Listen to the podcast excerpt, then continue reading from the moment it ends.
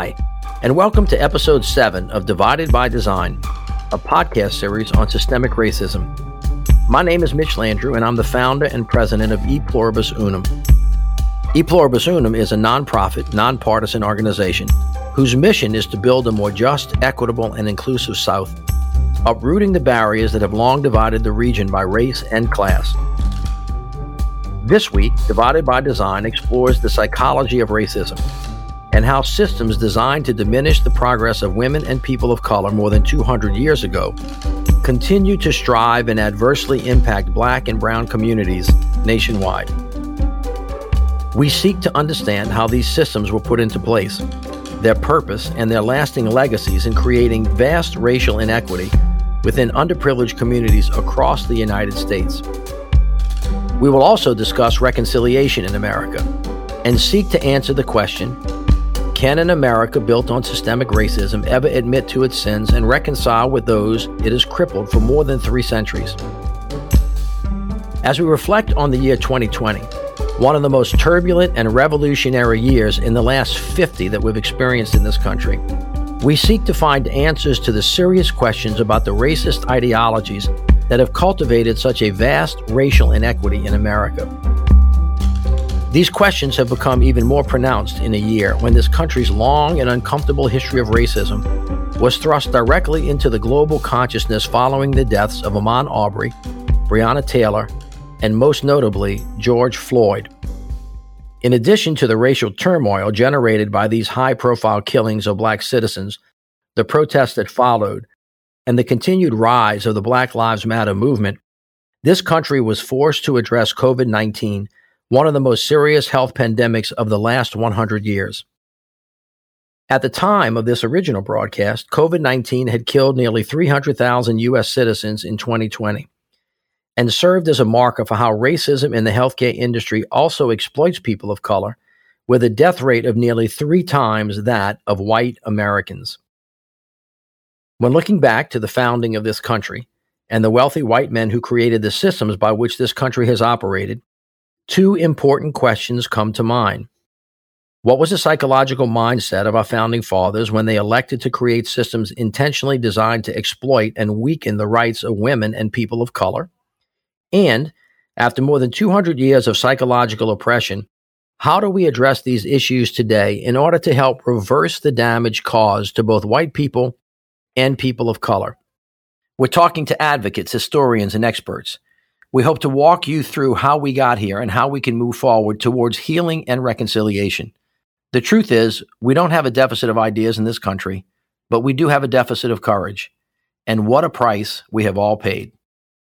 Dr. Whitney Pirtle, an award winning author and assistant professor of sociology at the University of California, explains the origins of the racist ideologies that began establishing race as the basis for devaluing human beings. Race is a social construction. That means that societies have created it and attached meaning to it. Race refers to a category of people, oftentimes based on phenotype and ancestry. But it was invented by Europeans during Enlightenment through racialized pseudoscience as a way to explain differences between themselves and others. Um, racism is the correlating system that then justifies treating people differently by racial group membership racism is also invented then, but is seen as the system and the organization of races into those hierarchies. That means that those who are at the top have the most access to resources, privileges, and power. Um, and that these can be reinforced through systems and power even to this day. Dr. Pirtle believes racism has been so intertwined into American society over the past 200 years that for most people, especially for whites, racism is normal? I think it's often hard to see these things because they're so normalized and built into the foundations of our country, our institutions, our ideologies, our socialization.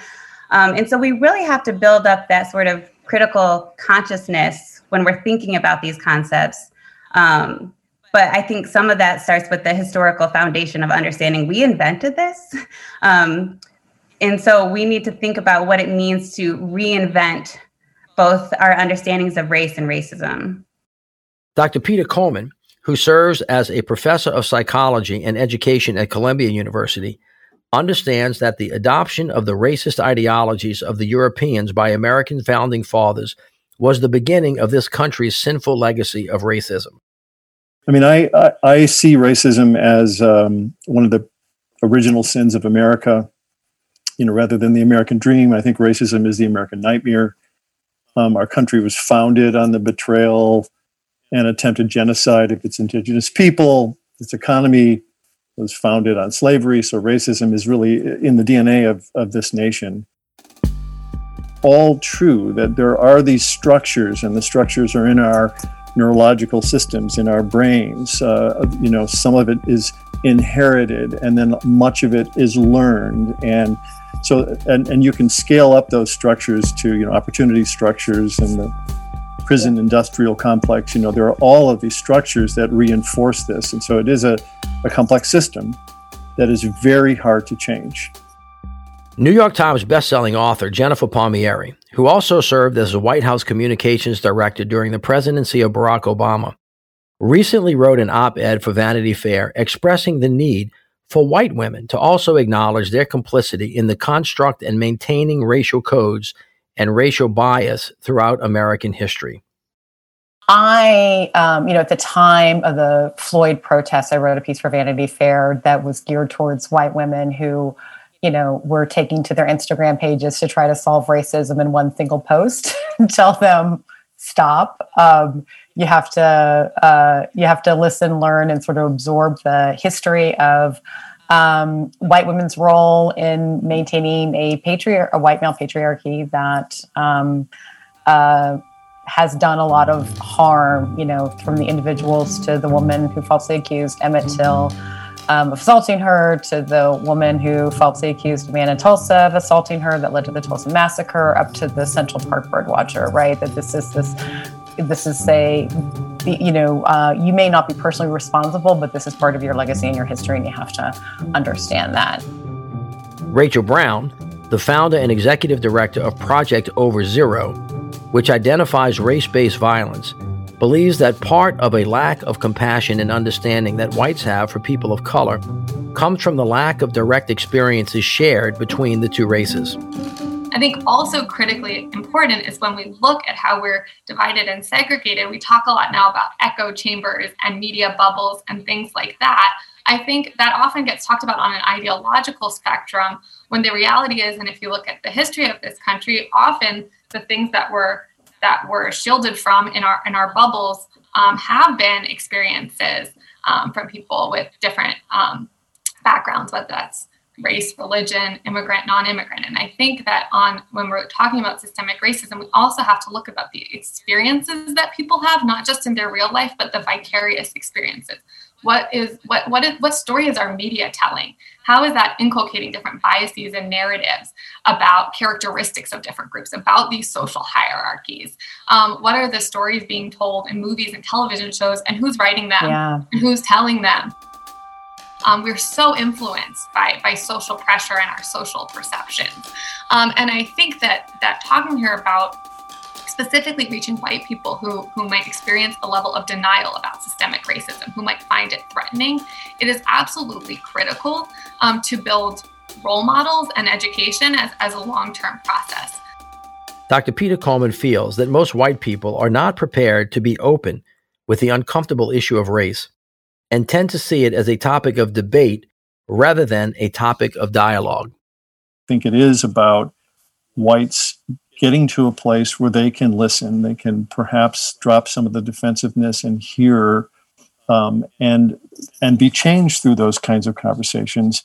But they're hard conversations to have, and they're not things that we're prepared to do. You know, most of us most of us are trained to uh, when we get into anything that's political or threatening, we move into debate, and we and a de- and debate is a is a closed process of communication to win a game, to win an argument. Yeah. And the uh, the opposite of that is something called dialogue, which is listening to stories, sharing stories with one another, and really taking those in and allowing ourselves to be effective and to discover new things.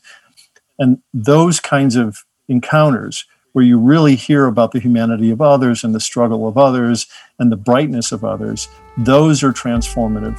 and those can change people and groups of people um, who can then mobilize into real action.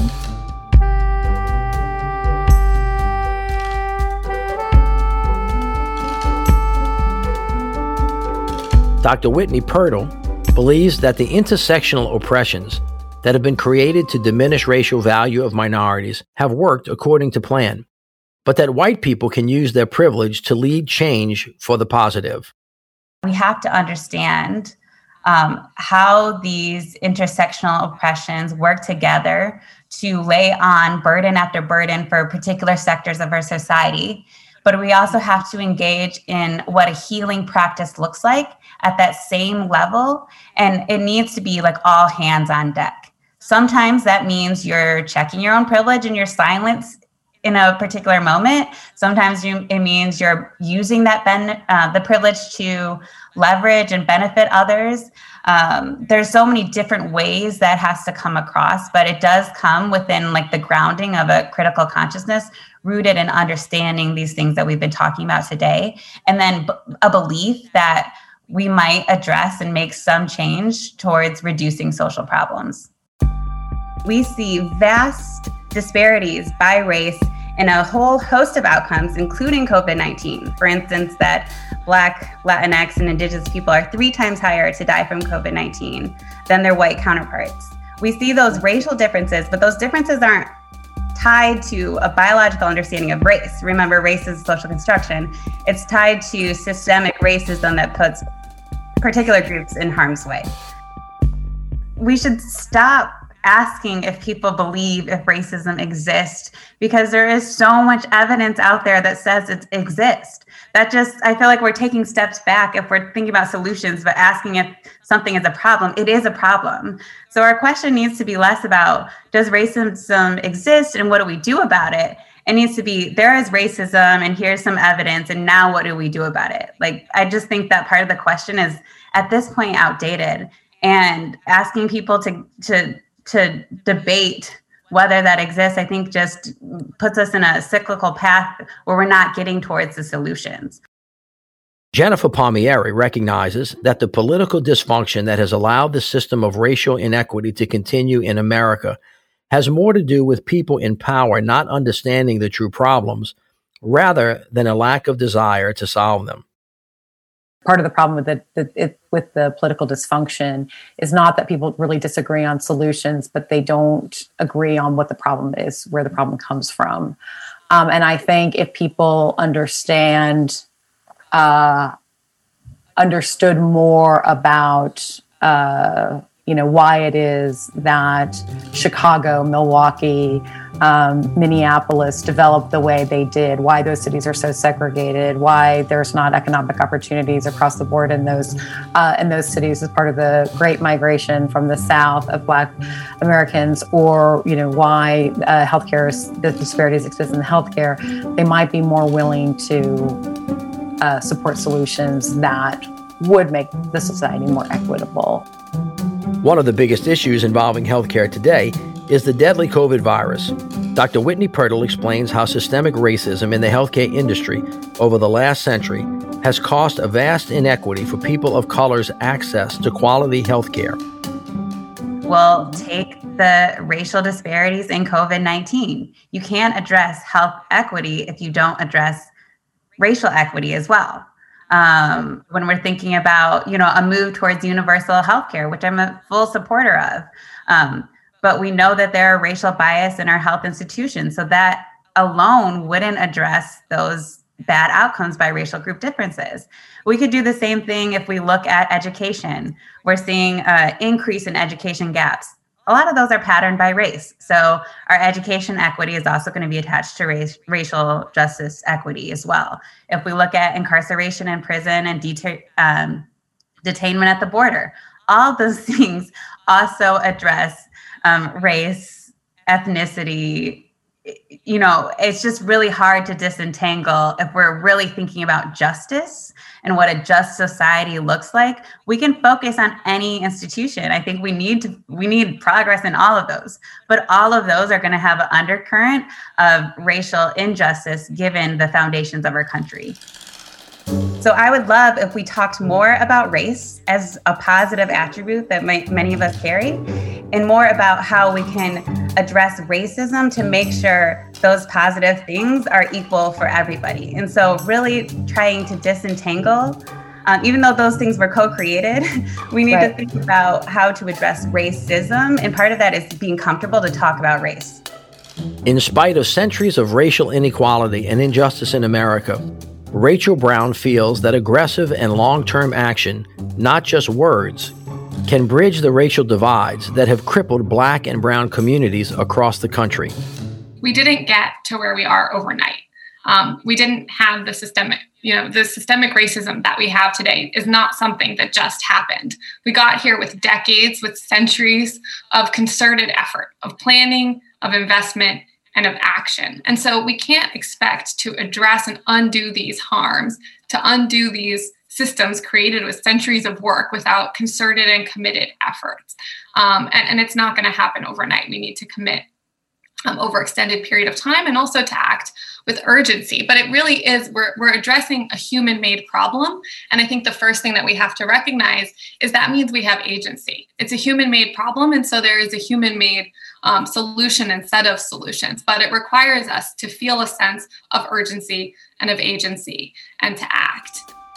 Dr. Peter Coleman believes that white men need to take a more humble approach to addressing the history of systemic racism by just listening to those who have been most affected by a lifetime of racial injustice. What I think is important, particularly if if we're talking about whites and white men, is that we learn to listen. You know, there, there is a concept called radical listening, uh, yes. which is about um, really um, recognizing that we need to be quiet and take in information and really um, have it influence us. And, and one of the things that research has shown is that, particularly people in power, if they shut up and listen and pay attention to the struggles, the, the, the extraordinary qualities of people in lower situations of lower power, um, the whole system can be transformed by that. So part of it, I think, is a is radical listening.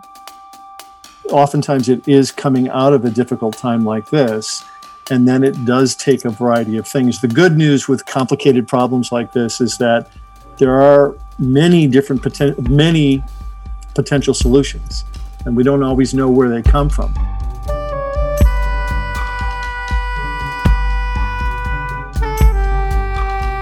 Reconciliation is an essential aspect of this discussion of racial inequity and injustice. The word reconciliation has been mentioned more than ever in a year that saw a rise in the number of high profile police shootings and brutality cases, an increase in the number of race related incidents of violence, and subsequently, the evolution of global protest against the treatment of black people in America, fueled by the murder of George Floyd and the escalating power of the Black Lives Matter movement.